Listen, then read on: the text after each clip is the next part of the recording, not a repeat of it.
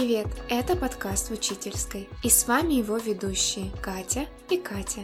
Привет всем! В этом выпуске мы поговорим о том, как переходили на онлайн-обучение негосударственные школы России и школы Китая и Германии, с какими трудностями им пришлось столкнуться, были ли учителя и школы технически подготовлены и какую роль сыграет переход онлайн на будущее школ и учителей. Это второй выпуск подкаста об учителях на карантине. Сегодня это нестандартное интервью. Вы услышите нескольких учителей, которые поделятся своим опытом впечатлениями и эмоциями о том, как проходят у них уроки в новом формате. Несмотря на то, что слушаете вы сейчас подкаст в июне, все записи нашими героинями были сделаны в середине апреля. Юлия Кумичева, преподаватель, которого вы услышите первым, ведет профессиональный блог в Инстаграм. И, честно говоря, я часто к ней туда заглядываю в поисках интересных идей о том, как внедрить новые технологии в урок. Именно поэтому в сложившейся ситуации было особенно интересно узнать, с какими трудностями столкнулась Юлия и как с ними боролась. Но также было большой неожиданностью открыть, с какими трудностями столкнулись в принципе севастопольские учителя. Давайте послушаем. Добрый день, меня зовут Юлия Кумичева, я работаю преподавателем и директором детских методических программ в частной языковой школе в городе Севастополь. Мы, как и все, были вынуждены уйти в онлайн. Сейчас у нас уже третья неделя дистанционного обучения. Мы ушли в онлайн с конца марта. У нас в городе введен режим самоизоляции до 19 апреля, но мне лично кажется очевидным, что проблема так быстро не разрешится. Мы преподаем английский в группах для дошкольников, школьников, э, взрослых и студентов. То есть мы работаем с людьми, у которых разный уровень владения английским языком и разный возраст. Сами занятия, сам формат занятий не претерпел каких-то изменений, потому что мы работаем по коммуникативной методике. В центре вообще всего урока у нас лежит коммуникация. Мы по-прежнему общаемся, так же общаемся, как и обычно. А, мы можем презентовать какой-то материал с помощью презентаций работаем, отрабатываем навыки аудирования, чтения и так далее, изучаем лексику и грамматику. То есть наполнение уроков не изменилось. Каких-то критичных изменений я не заметила. Но мы столкнулись с тем, что у нас в школе работает 24 преподавателя. Нам пришлось очень быстро обучить 24 преподавателей пользоваться программой, которую мы выбрали для работы дистанционно. Дело в том, что в Крыму и в Севастополе из-за санкций, которые наложены разными странами и разными организациями, не работает э, большая часть ресурсов, которыми все преподаватели свободно пользуются.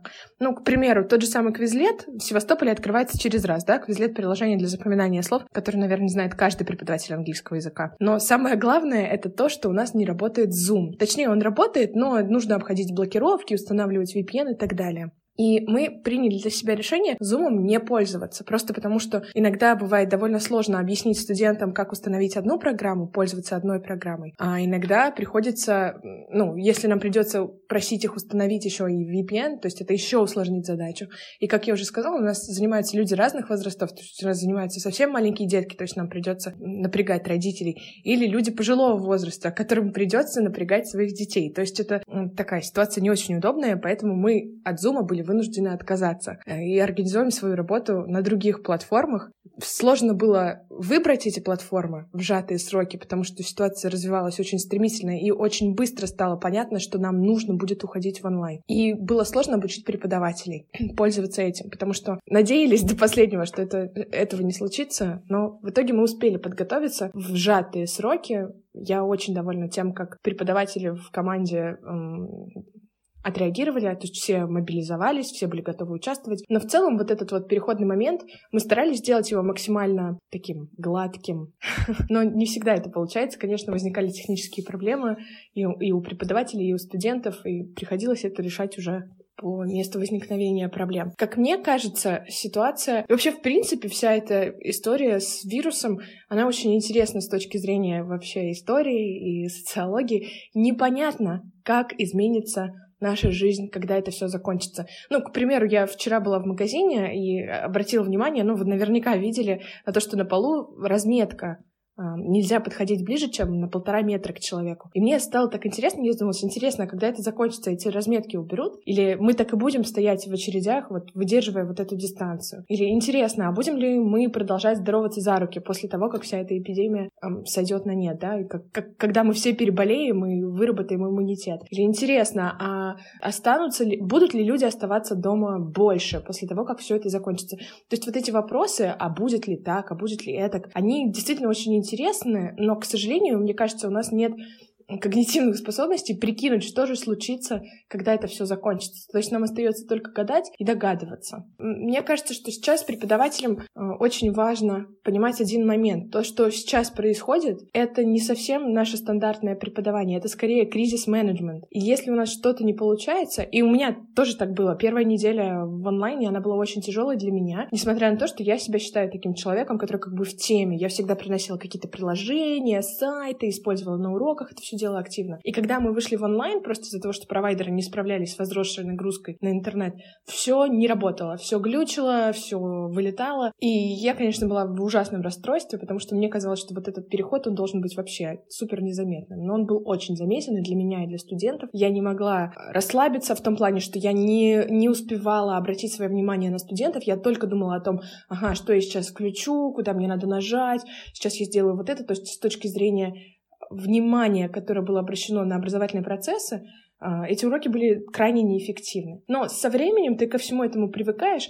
Очень важно преподавателям помнить о том, что не нужно себя винить, корить, съедать за то, что что-то сейчас по-другому. А, вот эти вот, да, три-две недели, которые мы в онлайне, они не показательны относительно вашего мастерства, учительства. Вы прекрасный учитель, несмотря ни на что. То, что сейчас происходит, это не оценка вашей деятельности, это кризис-менеджмент. Об этом нужно помнить и дать себе возможность что-то делать не идеально. И тогда, мне кажется, жить будет проще. Это, по крайней мере, то, что помогло мне пережить первую неделю. Я желаю всем коллегам терпения, а, спокойствия и чтобы это все поскорее закончилось. До карантина в школе Анны Прокопец бурлила и кипела жизнь, но обстоятельства изменились, а ее языковой центр продолжает работать. Трудно ли было менять грандиозные планы и многолетние, а главное любимые традиции, расскажет Анна. Всем привет! Меня зовут Анна Прокопец, и вот уже 10 лет я являюсь руководителем студии иностранных языков Global House, город Рязань. Сегодня наша студия – это 9 иностранных языков, 30 преподавателей, носители языка в штате, международные проекты, детское отделение. И вот уже два года мы организуем всероссийскую конференцию для педагогов английского языка Teach Up. Сегодня я хочу поделиться с вами своей историей. Я расскажу, как мы начинали, как достигли того, что имеем сейчас. Мы поговорим о том, как сегодня нам удается преодолевать этот непростой период и что я делаю для того, чтобы сохранить команду и не потерять доверие клиентов.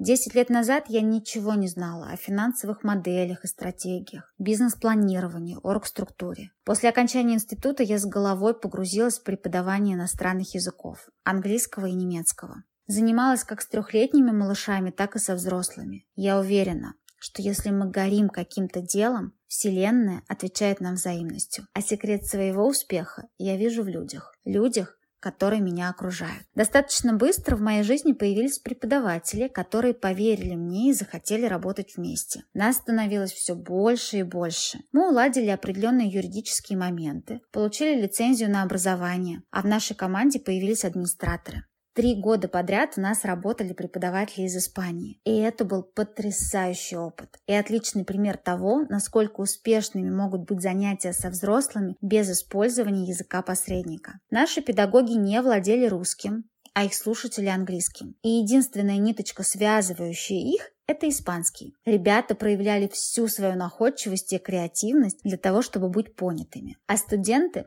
пройдя опыт полного погружения в язык, оказывались в ситуации успеха. Это залог долгого взаимодействия с клиентами. Первый же год работы, летом, зародился мой любимейший проект «Американские каникулы». К нам приехали студенты из США. Ребята изучали русский, жили в гостевых семьях, а в ответ помогали нашим студентам изучать английский, так сказать, из первых уст. В этом году проекту «Американские каникулы» исполнилось бы 10 лет. Но это первое лето, когда мы, к сожалению, не можем принять у себя ребят. Языковые киноклубы, лагеря дневного пребывания, кулинарные батлы, чайные вечеринки. Жизнь всегда кипела в студии. За это время я стала дважды мамой, и очень рада тому, что студия продолжила слажно работать даже в то время, когда я не могла полноценно погрузиться во все процессы. С особым трепетом я всегда относилась к малышам в нашей студии. Трехлетние крохи – это неотъемлемая часть нашей жизни. И два года назад мы открыли детское отделение Global House Kids. Это отдельное помещение, команда педагогов,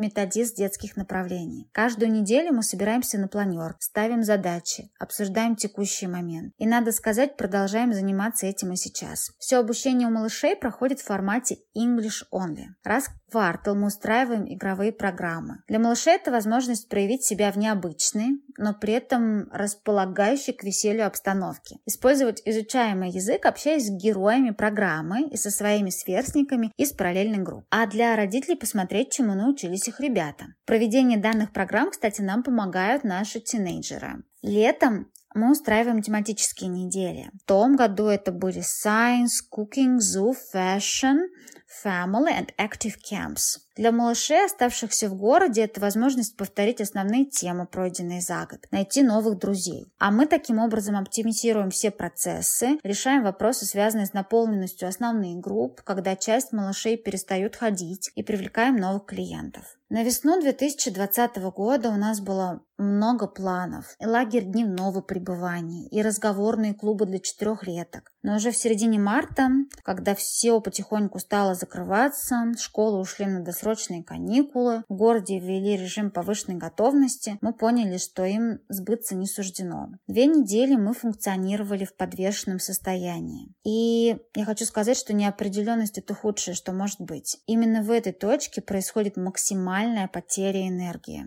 Роспотребнадзор и Министерство образования разрешали нам работать. Детские садики в городе оставались открытыми, но клиентов студии становилось все меньше и меньше. Когда с 30 марта мы поняли, что и нас закрыли, наступило, как ни странно, своеобразное облегчение. Я приняла ситуацию и поняла, что нужно быстро мобили... мобилизоваться и сделать максимально зависящее от нас для того, чтобы перевести все группы и клиентов в онлайн-режим с минимальными потерями. Для кого-то это было просто и удобно. Кто-то из клиентов даже попросил увеличить количество занятий, объясняя это тем, что времени стало больше. Но у многих возникали сложности. И первым делом мы записали видеоинструкции и организовали со всеми пробные созвоны. Очень важно было расслабить наших родителей, наших студентов, показать, что это не страшно, что мы можем продолжать отрабатывать все умения и навыки, делать это интересно, подвижно, энергично, задействуя интернет-ресурсы лишь нам во благо. Часть наших детских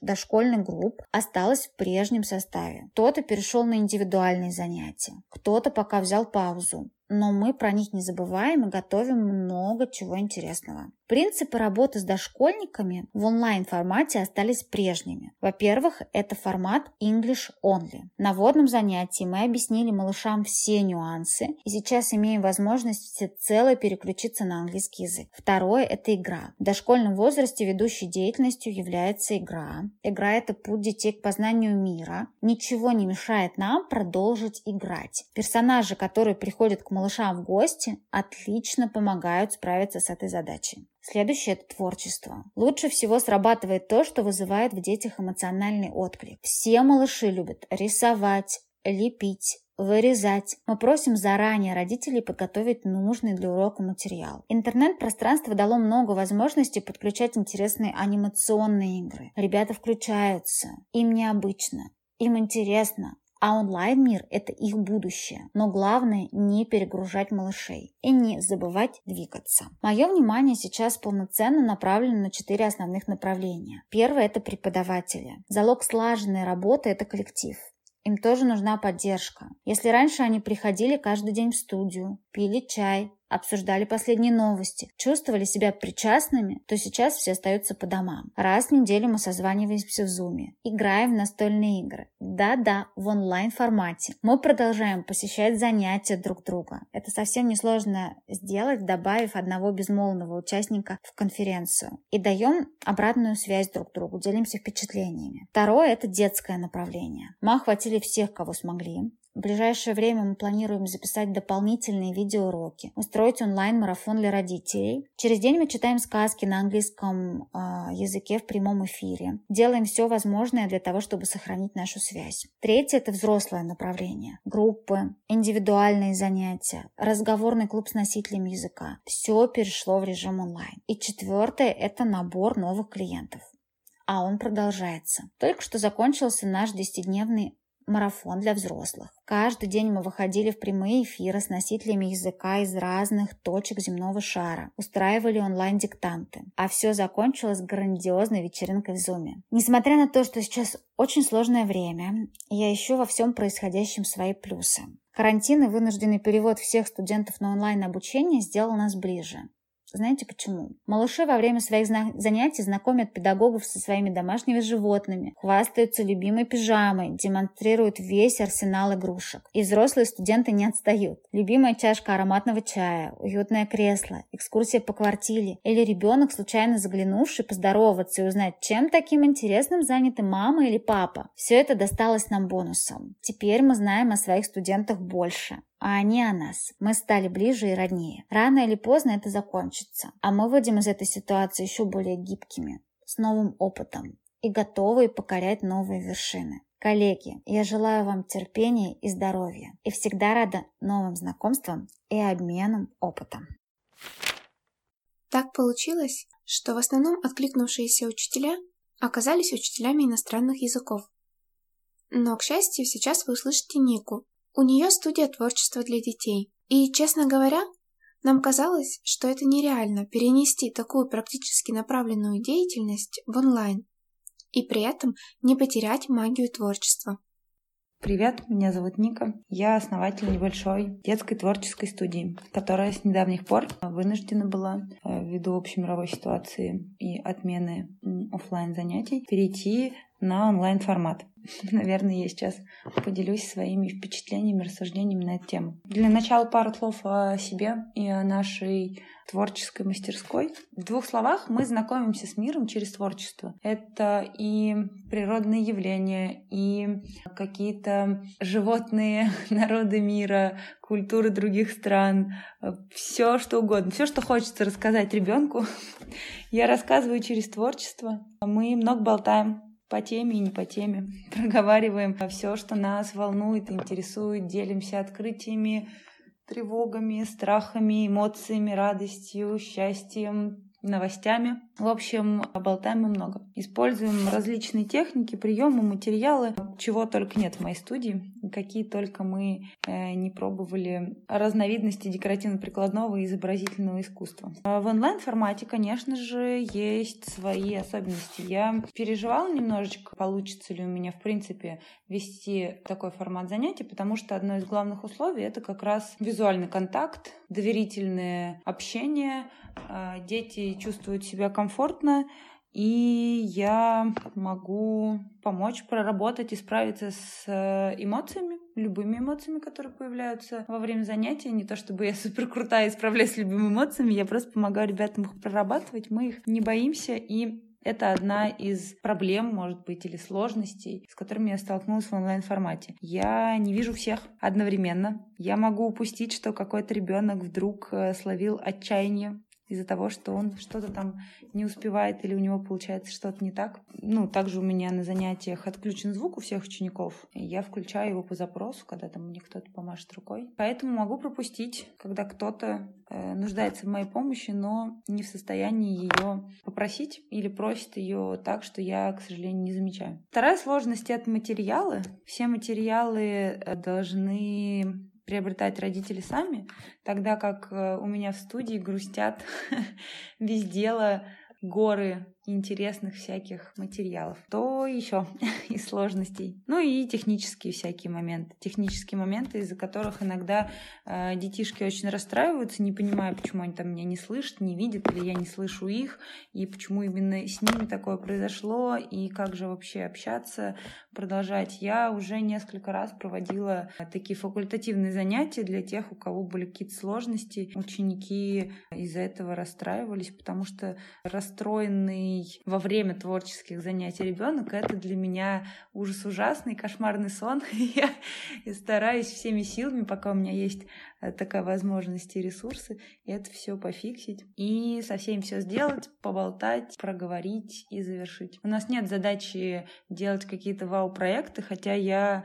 честно говоря, смотрю на работу своих учеников и думаю, что вообще-то у нас все довольно славно получается, какое бы занятие это ни было. Вот, но у нас все-таки не соревнование, не гонка, и хочется просто получать удовольствие в это тревожное, неспокойное время, занимаясь творчеством. Я безумно благодарна родителям э, моих учеников, которые ко мне ходили э, на занятия, за то, что они поддержали мою эту идею, потому что я пролоббировала идею онлайн-занятий еще до официального объявления карантина задолго за дней 10, наверное, потому что я села на самоизоляцию довольно рано, когда уже пандемия была пандемией, а не эпидемией. Вот, и я безумно благодарна родителям своих учеников за то, что они поддержали меня, распространили информацию. Сейчас у меня на занятиях бывает по 30 с лишним детей, и это безумно здорово. У меня бесплатные занятия за, ну, точнее, без фиксированной платы занятия за донейшн и ссылки в открытом доступе. Поэтому иногда попадают ко мне ребята, которых вообще никогда в жизни не видела, они не видели меня. Но к счастью, мне удается расположить их, хотя у некоторых иногда возникают трудности из-за нового вот этого формата. Кто-то не хочет включать видео сразу, но пока что у меня есть ресурсы энергетические, духовные, душевные, какие, не знаю, чтобы в индивидуальном формате прорабатывать с каждым ребенком эти вопросы, переписываться с родителями, перезваниваться дополнительно с учениками. В общем, пока что у меня есть силы, пока что мне все нравится. Не хватает очень важных штук, не хватает э, визуального контакта, не хватает спокойной атмосферы, когда никто не переживает за то, что оборвется связь, за то, что не хватит материалов. Но в целом мне очень нравится онлайн-формат. Некоторые родители учеников просят оставить его даже когда карантин закончится и несколько раз в неделю проводить такие онлайн-занятия. Мне не очень нравится формат вебинаров или прямых эфиров, потому что совсем никакого общения нет в этот момент с ребенком. Это не мой вариант. Я не то чтобы осуждаю такой формат, просто сама к нему никак не могу прийти, потому что мне необходимо видеть хотя бы через экран глазенки детей, их реакцию, отношение к происходящему видеть. То из плюсов еще могу сказать, это, ну, по крайней мере, занятие творчеством, это очень объединяет семьи. Потому что у меня занимается порой вся семья с одного аккаунта. Папы помогают, и мамы помогают, и бабушки, и няни, и все увлечены процессом. И ну, творчество — это, в принципе, терапия, да, такая арт-терапия. И я думаю, в это беспокойное время очень здорово иметь возможность нам продолжать поддерживать общение, поддерживать связь, продолжать общение. Словом, что-то я уже долго наболтала. По-моему, это все вопросики были, которые я хотела осветить. В целом, все здорово. Конечно же, не хватает живого общения. Но я безумно рада этой возможности. Я думаю, что онлайн-обучение для многих — это прям такой классный шаг вперед. Некоторые ребята, с которыми я сейчас занимаюсь, вообще, в принципе, впервые попробовали себя в таких вот э, творческих проявлениях как раз через онлайн-формат. Поэтому не вешаем нос, продолжаем осваивать новые горизонты. И ничего-ничего, когда-нибудь мы все с вами встретимся и обнимемся. Всем здоровья! Но пока мы не переместились виртуально в другую страну, Катя, мне хотелось узнать, как проходят твои уроки сейчас и с какими сложностями ты столкнулась и столкнулась ли вообще? Что касается уроков, которые проходят сейчас, а, сейчас уже более-менее все стабилизировалось. Трудности, которые были, мы преодолели. А что касается того, как было раньше, когда только начинали заниматься, а, то трудно было сначала сообразить, как вообще перевести уроки из офлайна в онлайн, и на это очень много времени уходило поначалу, и также повисла такая неопределенность, а как же получится, а что же из этого выйдет, а получится ли. И от этого было очень тревожно. Первые уроки получились абсолютно не такие, как я представляла, как хотелось, и из-за этого очень сильно нервничала. В тот момент я старалась себя не корить за это, иначе стало бы еще хуже. И я думаю, что учителя многие меня сейчас поймут была неуверенность большая из-за того, что сменилась обстановка, все время думала, какую кнопку нажать, почему у ребенка не работает микрофон, например, а что делать, если картинка зависла. И эти вопросы очень отвлекали от учебного процесса. Сейчас уже все более-менее наладилось, дети привыкли, адаптировались, я тоже. Ну и вопрос, который коснулся меня, потому что у меня есть группы дошкольников. Это вопрос дисциплины. Не со всеми детьми рядом сидели родители, и не все как мне кажется, не все дети осознавали, что они находятся на уроке. И это понятно, они находятся в домашней обстановке, и учитель уже не во главе класса, а наравне со всеми. А, но с этим мы тоже стараемся как-то работать. Со временем постепенно детки привыкают, и осознают, что это тоже урок, правила которого нужно соблюдать. Кстати, правила, которые мы вместе с ними ввели и вспоминаем в начале каждого урока. Сейчас мы послушаем преподавателя из Германии. Юля – ассистент преподавателя русского языка в немецкой гимназии. Расскажет нам о том, какое отношение немцев к интернету в общем и как это повлияло на переход на онлайн-обучение. Какая была реакция детей и их родителей? И кто же все-таки был более технически подготовлен – учителя России или учителя Германии?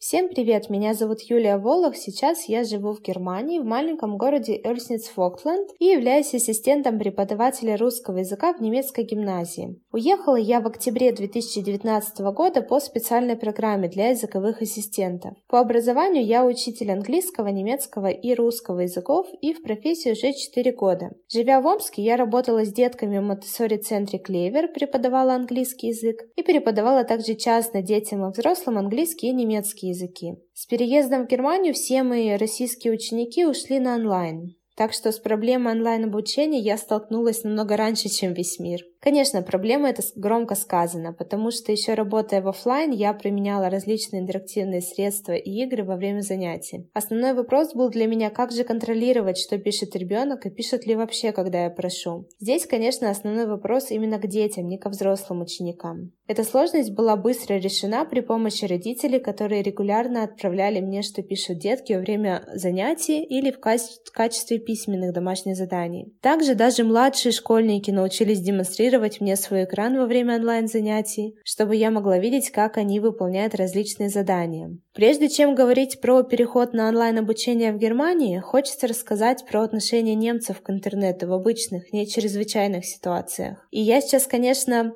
буду говорить не за все немецкое население, потому что в крупных городах Германии есть IT-компании, о прогрессе которых всем известно. Есть и учителя, и школы, где применение интерактивных средств развито намного больше. Но скажу я именно о типичных немцах из маленьких городов, которых сотни и тысячи в Германии.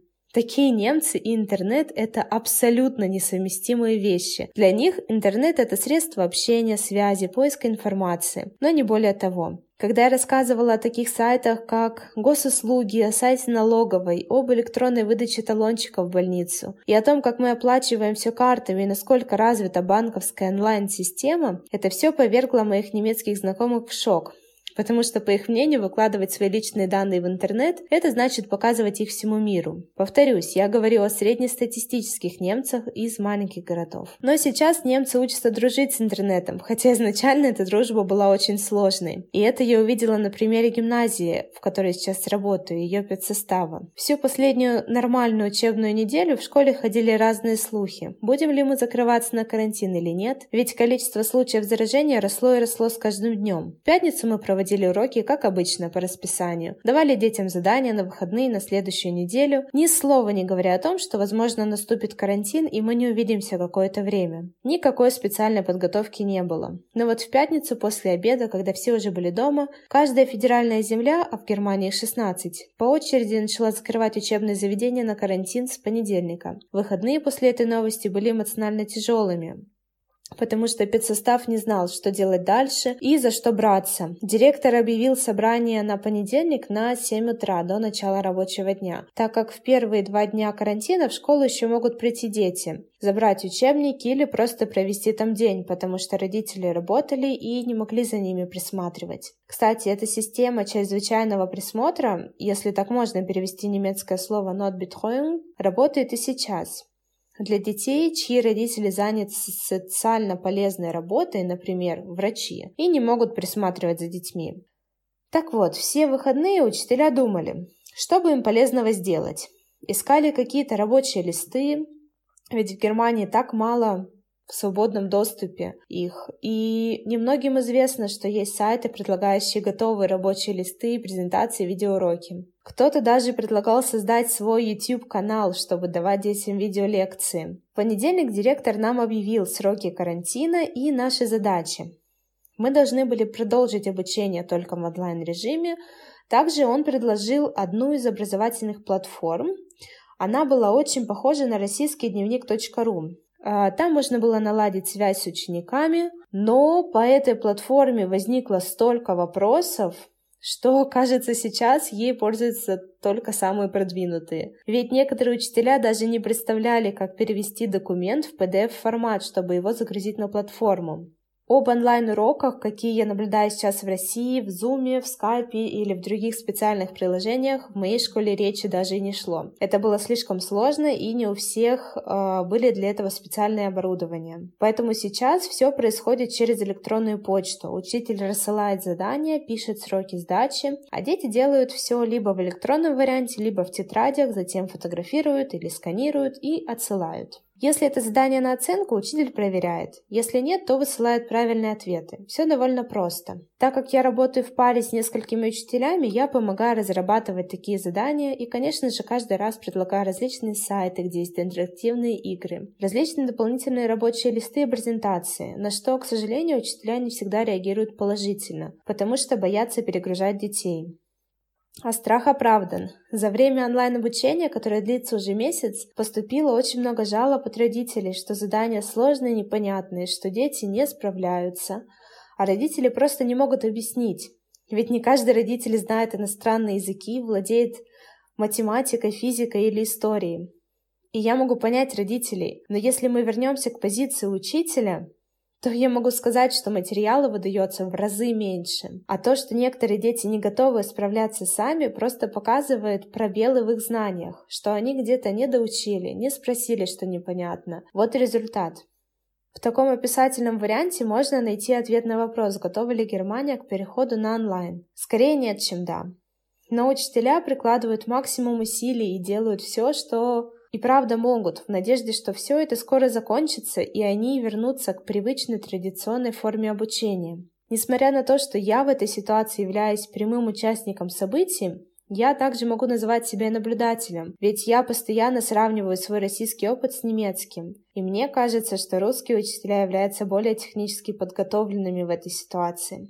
Как минимум, мы в России интернета не боимся. Один из выводов, который можно подвести уже сейчас, это то, что карантин показал в некотором смысле отсталость немецкого населения в пользовании интернетом. Я думаю, немцам есть еще чему поучиться в плане онлайн-обучения и применения информационно-технических средств на уроках. И стоит задуматься о применении их не только во время чрезвычайных ситуаций, но и в обычной школьной жизни. Прежде чем послушать следующего учителя, Важно сказать, что в 1998 году Министерство общественной безопасности Китая начало подготавливать проект под названием Golden Shield Project. Это крупнейшая система цензуры и интернет-содержания на магистральных сетях передачи данных. Основная цель этого проекта – блокировка зарубежных сайтов и замедление межграничного трафика. Соответственно, в Китае не высокоскоростной интернет, как у нас в России. Так как это повлияло на переход на онлайн-обучение школ Китая, мы узнаем сейчас от учителя из Китая Саши. Всем привет! Меня зовут Саша, мне 26, и я уже 5 лет являюсь преподавателем английского языка и чуть-чуть китайского. А после выпуска я приехала в Китай. До этого в городе Омске я преподавала английский в языковой школе, достаточно крупной по всему Омску, и также являлась репетитором. Так что в Китай я уже приехала с определенной базой, э, с определенным опытом. В итоге пришлось, конечно, переучиваться, но это уже другой разговор. Что касается онлайн-образования из-за карантина. Как только вообще появились... Китай, по-моему, первым, да, он первым перешел на онлайн-образование, было, конечно, таким определенным шоком узнать, да, о том, что школа будет закрыта, у нас сначала просто отсрочили открытие школы после китайских каникул, после нов... китайского Нового года. И затем сообщили о том, что мы будем работать на платформе. До этого ни один из наших, из моих коллег э, не работал вообще дистанционно, не работал э, в онлайне. Ну и мы, в принципе, не знали, как выстраивать урок. То есть нам не было особо никаких э, предписаний для того, как это строится, как вообще, где находят материалы и так далее. Причем материалы, да, должны быть определенного характера, определенного типа, поэтому с этим тоже были сложности. После этого, после того, как мы перешли, в общем, в общем, как начали изучать это, эту платформу, мы выпали просто из реальности, потому что мы тратили на это очень-очень много своего времени. Основные сложности были с тем, что, конечно, из-за интернета, да, в Китае не высокоскоростной интернет, вообще на поиск материалов, да, уходило кучу времени, потому что пока все загрузится и так далее. Но и на саму организацию урока, конечно. Но мы знали, что когда мы вообще начнем работать именно с детьми, то есть мы сначала делали демо для боссов, делали демо для китайских наших коллег. Они также нам говорили какие-то замечания, но мы знали, что когда это будет с детьми, это будет вообще намного все сложнее, и, в принципе, мы не знали, чего ожидать вообще. Так вот, с чем мы столкнулись? Во-первых, эм, сразу, да, отвечая на вопрос, э, была ли китайская система образования готова к эм, онлайн-обучению. Я думаю, что в общем и целом не была она готова, так как, э, конечно, навалился огромный перегруз на все эти онлайн-платформы, на все эти онлайн-системы, и в итоге куча учеников то они заходили, то выходили в течение урока, то есть это, конечно, все зависит от интернета, да, то есть мы все семье. Если раньше мы полагались только на себя, то здесь, в принципе, да, мы выполняем работу до э, конкретного нашего урока, и потом мы все пускаем на самотек, так скажем. Так вот, изначально, конечно, дети вообще были в шоке, мне кажется, что нужно делать. Они просто там что-то говорили, повторяли, тыкали э, в экранчик, э, там, не знаю, что-то рисовали. Мы пытались максимально упростить все задания, которые у нас были подготовлены. Но, мне кажется, затем все пошло намного-намного быстрее. То есть э, самое главное, что мы поняли, как ухватить материал и как его связать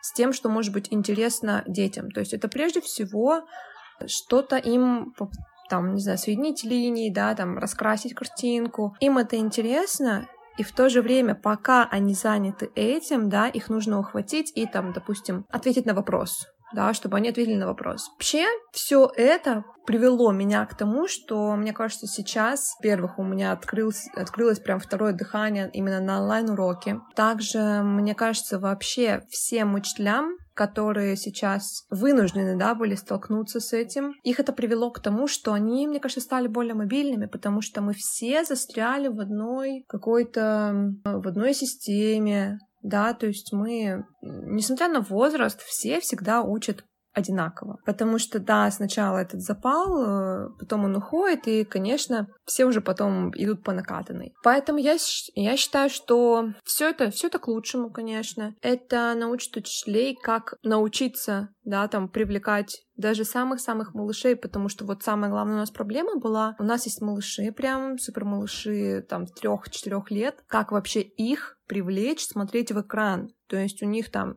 буквально, не знаю, 15 э, секунд, и уже все, они уже смотрят в другую сторону. Так вот, и все это призвано к тому, чтобы учителя учились быть гибкими, мобильными, учились э, привыкать к новым условиям. Ну и все это, конечно, повышает и потенциал самого учителя, и вообще его качество обучения. Вот.